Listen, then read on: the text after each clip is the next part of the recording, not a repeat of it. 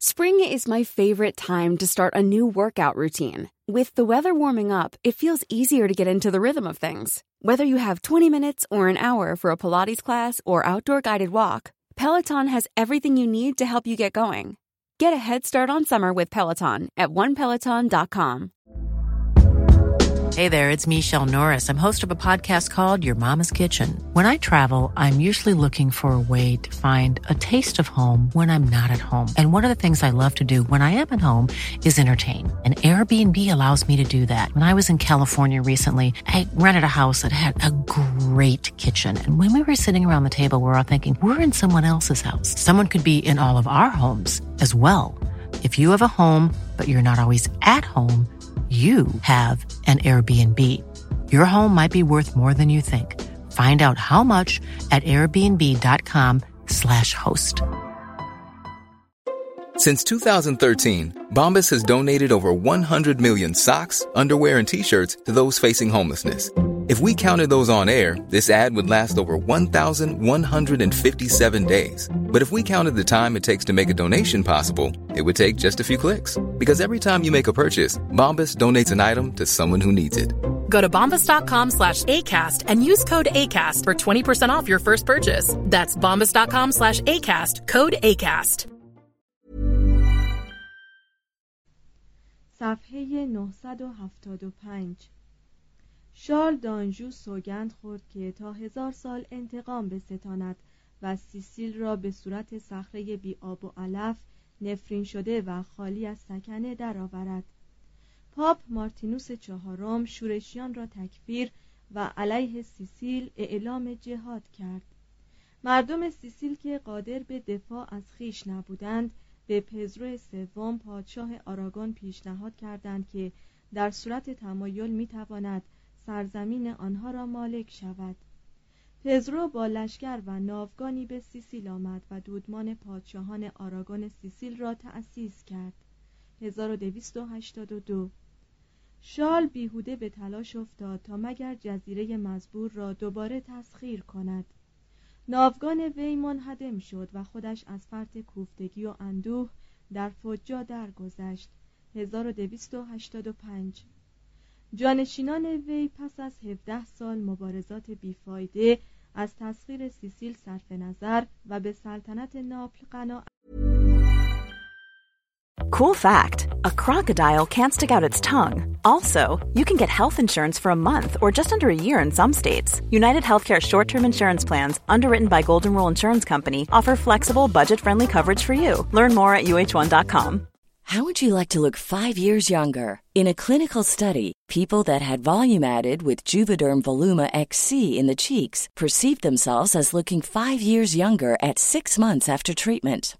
Look younger, feel like you. Add volume for lift and contour in the cheeks with Juvederm Voluma X C. Reverse signs of aging by adding volume to smooth laugh lines with Juvederm Volure X C. For important safety information and to find a licensed specialist, visit Juvederm dot com. That's J U V E D E R M dot com. Not for people with severe allergic reactions, allergies to lidocaine, or the proteins used in Juvederm. Common side effects include injection site redness, swelling, pain, tenderness, firmness, lumps, bumps, bruising, discoloration, or itching. There's a risk of unintentional injection into a blood vessel, which can cause vision abnormalities, blindness, stroke, temporary scabs, or scarring. Talk to a licensed specialist to find out if it's right for you.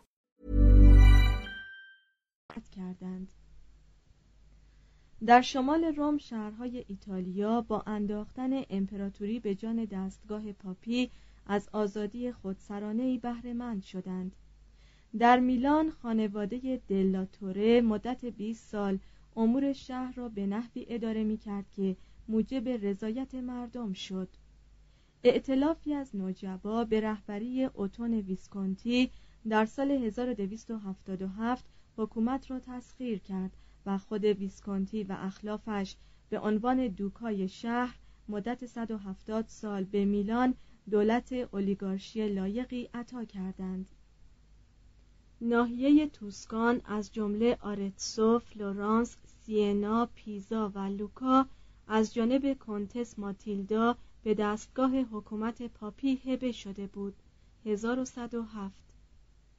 اما این تملک اسمی پاپی به ندرت مانع از آن میشد که شهرها از حق حکومت برخیش بی بهره مانند یا حکام مطلق خودکامه‌ای برای اداره امور خود انتخاب نکنند. سینا مانند بسیاری از شهرهای ناحیه توسکان تاریخ پر افتخاری داشت که به روزگار اتروسک‌ها باز می‌گشت.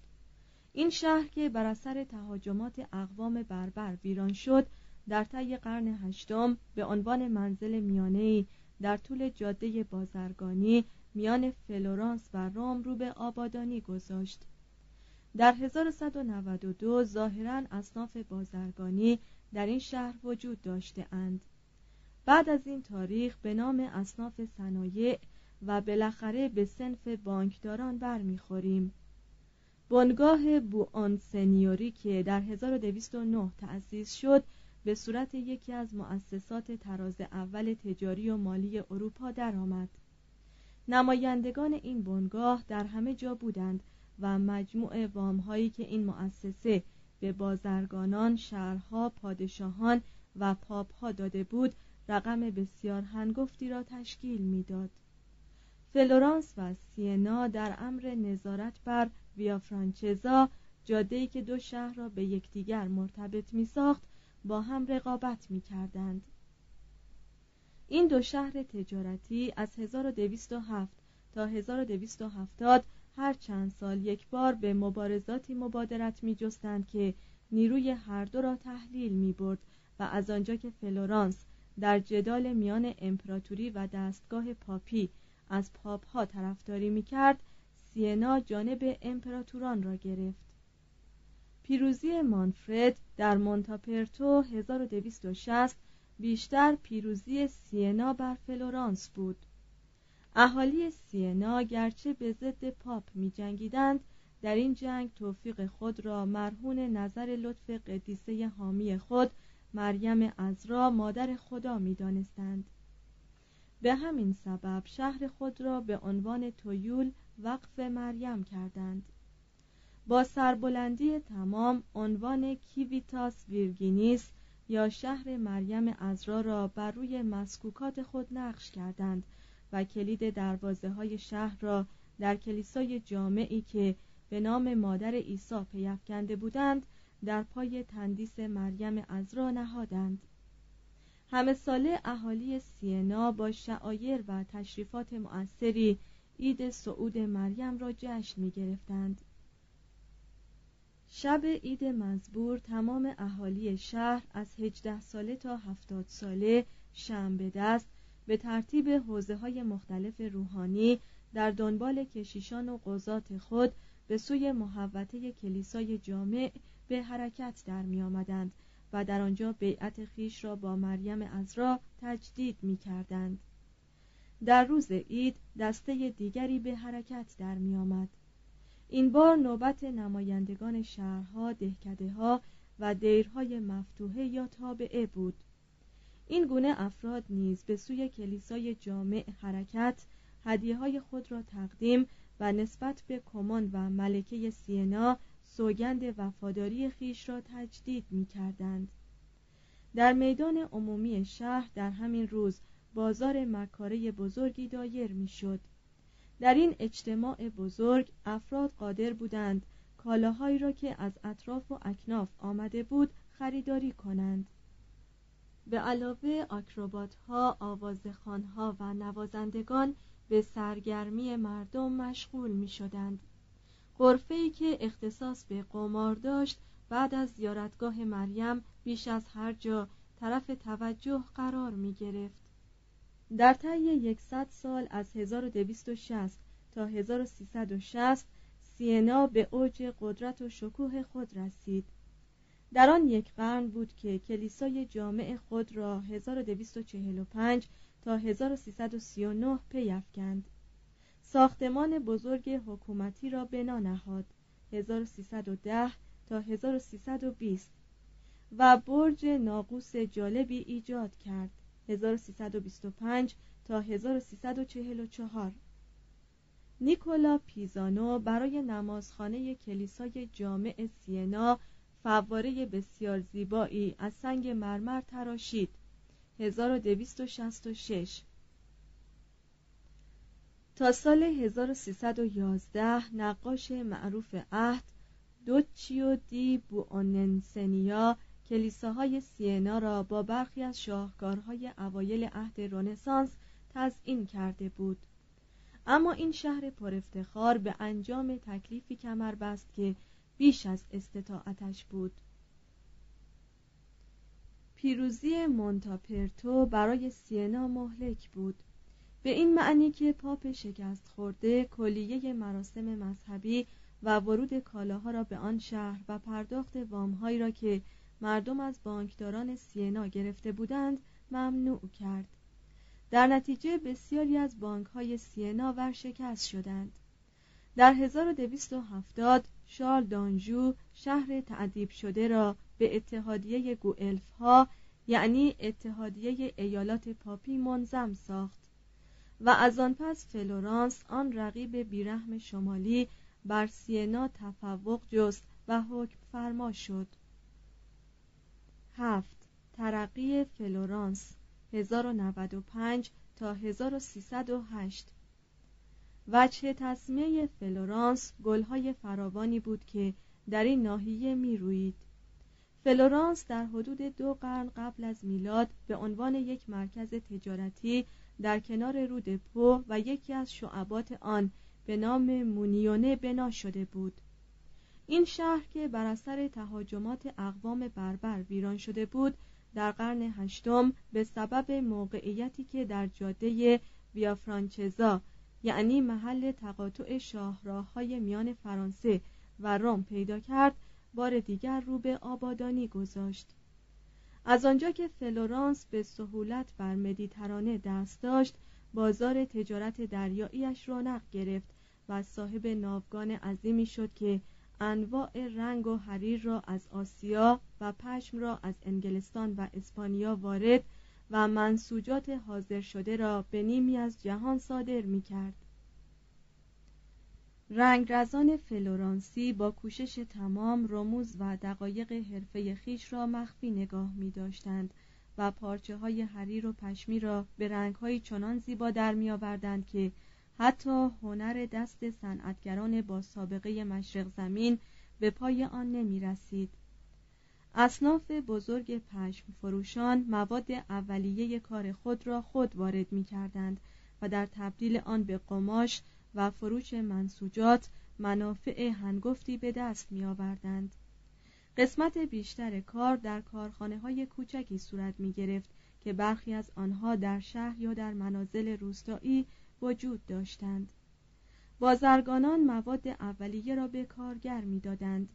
جنس فروشی را تحویل می گرفتند و در برابر هر جنس مبلغ معینی می پرداختند.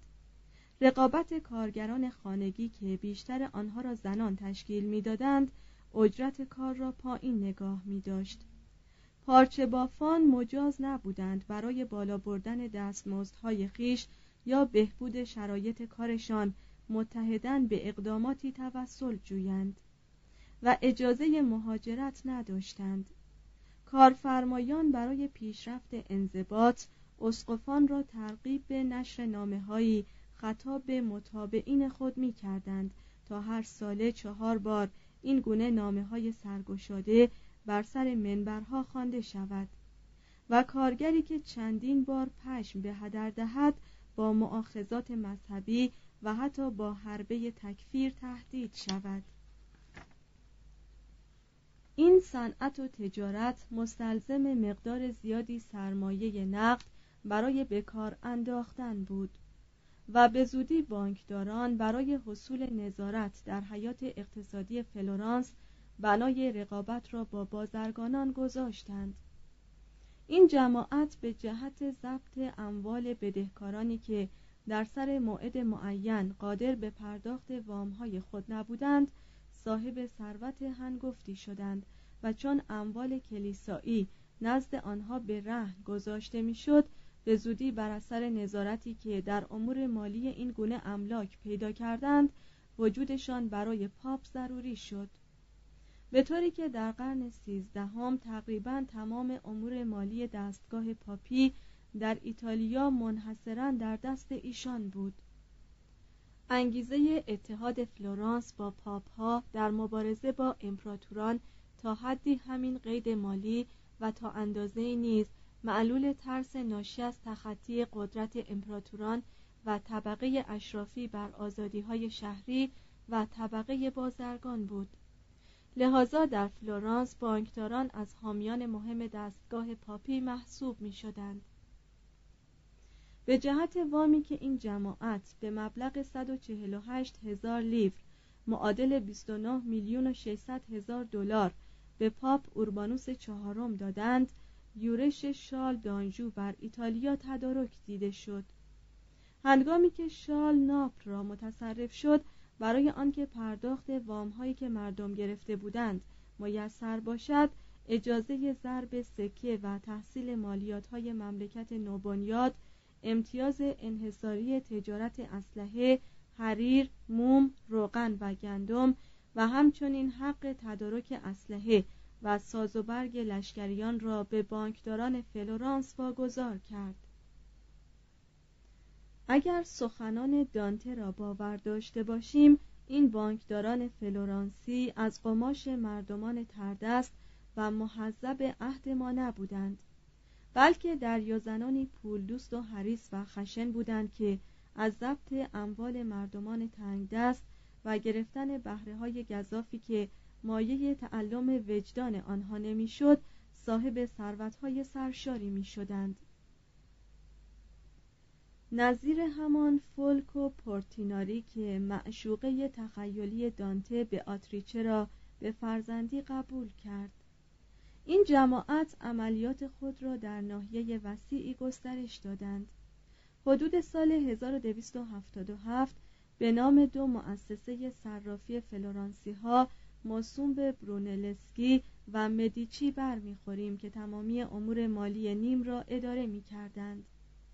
بنگاه فلورانسی موسوم به فرانتزسی وجوه لازم را برای جنگ‌ها و توطئه‌های فیلیپ چهارم تأمین می‌کرد و از دوران سلطنت این فیلیپ تا قرن هفدهم میلادی بانکداران ایتالیایی بر امور مالی فرانسه حاکم بودند. ادوارد اول پادشاه انگلستان در سال هزار و دویست و نود و نه مبلغ دویست هزار فلورین طلا معادل دو میلیون و صد و شصت هزار دلار از فرسکوبالدی صراف مشهور فلورانس به وام. Even when we're on a budget, we still deserve nice things. Quince is a place to scoop up stunning high-end goods for fifty to eighty percent less than similar brands. They have buttery soft cashmere sweaters starting at fifty dollars, luxurious Italian leather bags, and so much more. Plus, Quince only works with factories that use safe, ethical, and responsible manufacturing. Get the high-end goods you'll love without the high price tag with Quince. Go to quince dot com slash style for free shipping and three sixty-five day returns. Planning for your next trip? Elevate your travel style with Quince. Quince has all the jet-setting essentials you'll want for your next getaway, like European linen, premium luggage options, buttery soft Italian leather bags, and so much more. And it's all priced at fifty to eighty percent less than similar brands. Plus, Quince only works with factories that use safe and ethical manufacturing practices. Pack your bags with high-quality essentials you'll be wearing for vacations to come with Quince. Go to quince dot com slash pack for free shipping and three sixty-five day returns.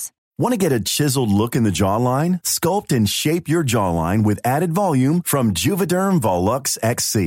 Juvederm Volux ایکس سی is an injectable gel specifically designed to be robust enough to improve moderate to severe loss of jawline definition. And it is the first and only hyaluronic acid filler approved for the jawline. Add volume to your jawline for a chiseled look with Juvederm Volux ایکس سی. For important safety information and to find a licensed specialist, visit juvederm dot com.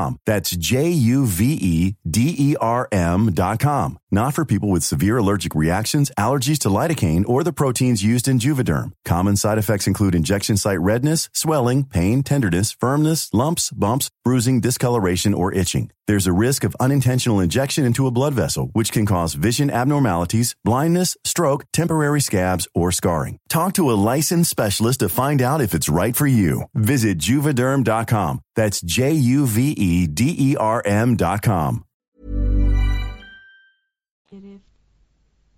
این قبیل وام‌ها پر مخاطره بودند و زندگی اقتصادی فلورانس را تابع حوادثی می‌کردند که در کشورهای دوردست اتفاق می‌افتادند و به ظاهر هیچ ارتباطی با فلورانس نداشتند. افزایش سرمایه‌گذاری‌های سیاسی، تخلف‌های حکومت‌ها در پرداخت قروض و مهمتر از آنها سقوط بونیفاکیوس هشتم و انتقال دستگاه پاپی به آوینیون هزار و سیصد و هفت سبب ورشکستگی یک رشته از بانک‌ها در ایتالیا و پیدایش کسادی عمومی شد و جنگ طبقاتی را تشدید کرد. در تشکیلات غیر روحانی شهر فلورانس مردمان به سه دسته یا طبقه تقسیم می شدند: پوپولو، مینوتویا، مردم خرده‌پا از قبیل کاسبان و افسارمندان، پوپولو گراسو یا مردم پروار که عبارت بودند از کارفرمایان یا بازرگانان، و طبقه گراندی یا نجبا، افزارمندان یا صنعتگران که تعلق به اصناف کوچکتر داشتند، اکثر در امور سیاسی شهر تابع امیال و نظرات استادکاران، بازرگانان و بانکدارانی بودند که اصناف بزرگتر را تشکیل می‌دادند. در رقابتی که بر سر نظارت در امور حکومتی در گرفت، چند صباحی مردم خرده‌پا و پروار دست اتحاد به هم دادند و پوپولانی یا ائتلاف توده را بر ضد نجبا به وجود آوردند. طبقه نجبا هنوز از شهر فلورانس به سنت ایام باستان باج‌های فئودال می‌گرفت و علیه آزادی‌های شهری اول از امپراتوران و سپس از پاپ‌ها حمایت می‌کرد. ائتلاف توده یا پوپولانی به تشکیل یک میلیشیا دست زد که هر یک از افراد تندرست مقیم شهر موظف بود در آن خدمت کند و فنون جنگ را بیاموزد. به این نحو مبارزان خلق تدارک دیده دژهای نجبا را در روستا تسخیر و ویران کردند و خود آنها را به آمدن در داخله حصار شهر و پیروی از قوانین شهری مجبور کردند. نجبا که هنوز از ممر مستقلات و مالول اجاره های روستایی غنی بودند، در شهر کاخهای شبیه به دژهای مستحکم ساختند. به دسته های چند تقسیم شدند، در خیابانها به جنگ با یکدیگر پرداختند و بنای رقابت را گذاشتند تا ببینند کدام دسته باید حکومت دموکراسی محدود فلورانس را براندازد و یک حکومت آریستوکراسی را بنیاد نهد. در هزار و دویست و چهل و هفت دسته اوبرتی از طرفداران امپراتوران قیام کرد تا زمام حکومت فلورانس را در کف حکومتی قرار دهد که با فردریک موافق باشد. پوپولانی در مقابل این قیام شجاعانه مقاومت ورزید، لکن گروهی از شهسواران آلمانی مردم را شکست دادند و دموکراسی فلورانس سرنگون گشت. رهبران گوئلف ها از شهر گریختند. خانه های آنان به تلافی ویران کردن دژهای عمرای فئودال که از یک قرن پیش تا این تاریخ از خاطره ها محو نشده بود خراب شد. از آن پس هر بار که یکی از طرفین متخاصم در این جنگ میان طبقات و دستجات پیروز می شد، فتح خود را با تبعید کردن رهبران دسته مغلوب و ضبط یا از بین بردن اموال آنها جشن می گرفت. مدت سه سال اشراف گیبلین به حمایت پادگانی از سربازان آلمانی بر فلورانس حکومت می کردند. آنگاه بر اثر مرگ فردریک، شورش گوئلف ها زمام امور حکومت را به کف طبقات متوسط و پایینتر اجتماع سپرد هزار و دویست و پنجاه و به تقلید از روش باستانی که تریبون‌های خلق ناظر بر کار کنسول‌های روم بود، یک نفر کاپیتان خلق برای نظارت در کار فرماندار تعیین شد. کلیه گوئلف‌هایی که تبعید شده بودند به وطن فراخوانده شدند و بورژوازی پیروز شالوده این توفیق داخلی خیش را با مبارزاتی علیه پیزا و سینا به منظور تسلط بر شاهراهی که تجارت فلورانس را با دریاها و شهر روم مرتبط می ساخت تحکیم کرد. بازرگانان ثروتمندتر به صورت طبقه نجبای جدیدی در آمدند و کوشش کردند تا مناصب دولتی را به افراد طبقه خیش اختصاص دهند. شکست فلورانس در جنگ با سینا و مانفرد در مونتاپرتو منجر به دومین فرار رهبران گوئلف ها گشت و مدت شش سال فلورانس به دست نمایندگان مانفرد اداره شد. شکست طرفداران امپراتوری در هزار و دویست و شصت و هشت گوئلف ها را دوباره بر سر کار آورد. منتها این بار حکومت آنان اسمن تابع شال دانجو بود. برای نظارت در کار فرماندار که از جانب شال به این سمت منصوب شده بود، گوئلف های فلورانس به تشکیل هیئتی دست زدند مرکب از دوازده نفر از مؤمرین یا ریسفیدان که کارشان راهنمایی فرماندار بود و همچنین مجلسی معروف به شورای یکصد نفر که بدون اجازه آن اخذ هیچ گونه مهم یا هیچ گونه هزینه‌ای ممکن نبود. در هزار و دویست و هشتاد و دو بورژوازی فلورانس مشغولیت شارل را به نماز شامگاهان سیسیل مغتنم شمرد. تغییری در قانون اساسی خود داد و پیشنهاد تشکیل هیئتی را به نام پریوری یا هیئت استادکاران صنایع تصویب کرد. این هیئت شش نفری که اعضای آن را از میان استادکاران اصناف بزرگتر انتخاب می‌کردند، در واقع هیئت حاکمه شهر شد. در خلال تمام این تغییرات و تبدلات منصب فرماندار به جای خود باقی ماند، لکن مقامی فاقد اختیارات شد. بازرگانان و بانکداران صاحب قدرت واقعی شدند. دسته مغلوب نجبای قدیمی به رهبری جوان رعنا و مغروری به نام کورس و دوناتی خود را از نو متشکل کردند و به علل نامعلومی ملقب به نری یا سیاها شدند. طبقه جدید نجبا مرکب از بانکداران و بازرگانان به رهبری خانواده چرکی لقب بیانکی یا سفیدها بر خود نهادند. نجبای قدیمی که اینک دیگر از ناحیه امپراتوری در هم فرو ریخته امید هیچ گونه کمکی نداشتند، برای مقابله با بورژوازی پیروزمند چشم امید به سوی پاپ دوختند. دوناتی به وسیله بنگاه سپینی از فلورانس که نمایندگان وی در روم بودند با پاپ بونیفاکیوس هشتم کنار آمد و قرار بر این شد که نجبای قدیمی زمام امور حکومت فلورانس را از دست رقبای خیش بیرون آورند. دستبندی‌های شهرهای توسکان ایالات پاپی را آشفته کرده بود و بونیفاکیوس هیچ امیدی به استقرار آرامش در قلمرو خیش نداشت، مگر آنکه ابتدا حکومت‌های شهری توسکان صاحب رأی قاطعی شوند. یکی از وکلای دعاوی اهل فلورانس از این مذاکرات محرمانه باخبر شد و سه نفر از نمایندگان اسپینی را در روم به جرم خیانت به فلورانس متهم ساخت. هیئت استادکاران این ستن را محکوم کرد. آوریل هزار و سیصد و پاپ به مجرد شنیدن این خبر تهدید کرد که مدعیان را تکفیر خواهد کرد.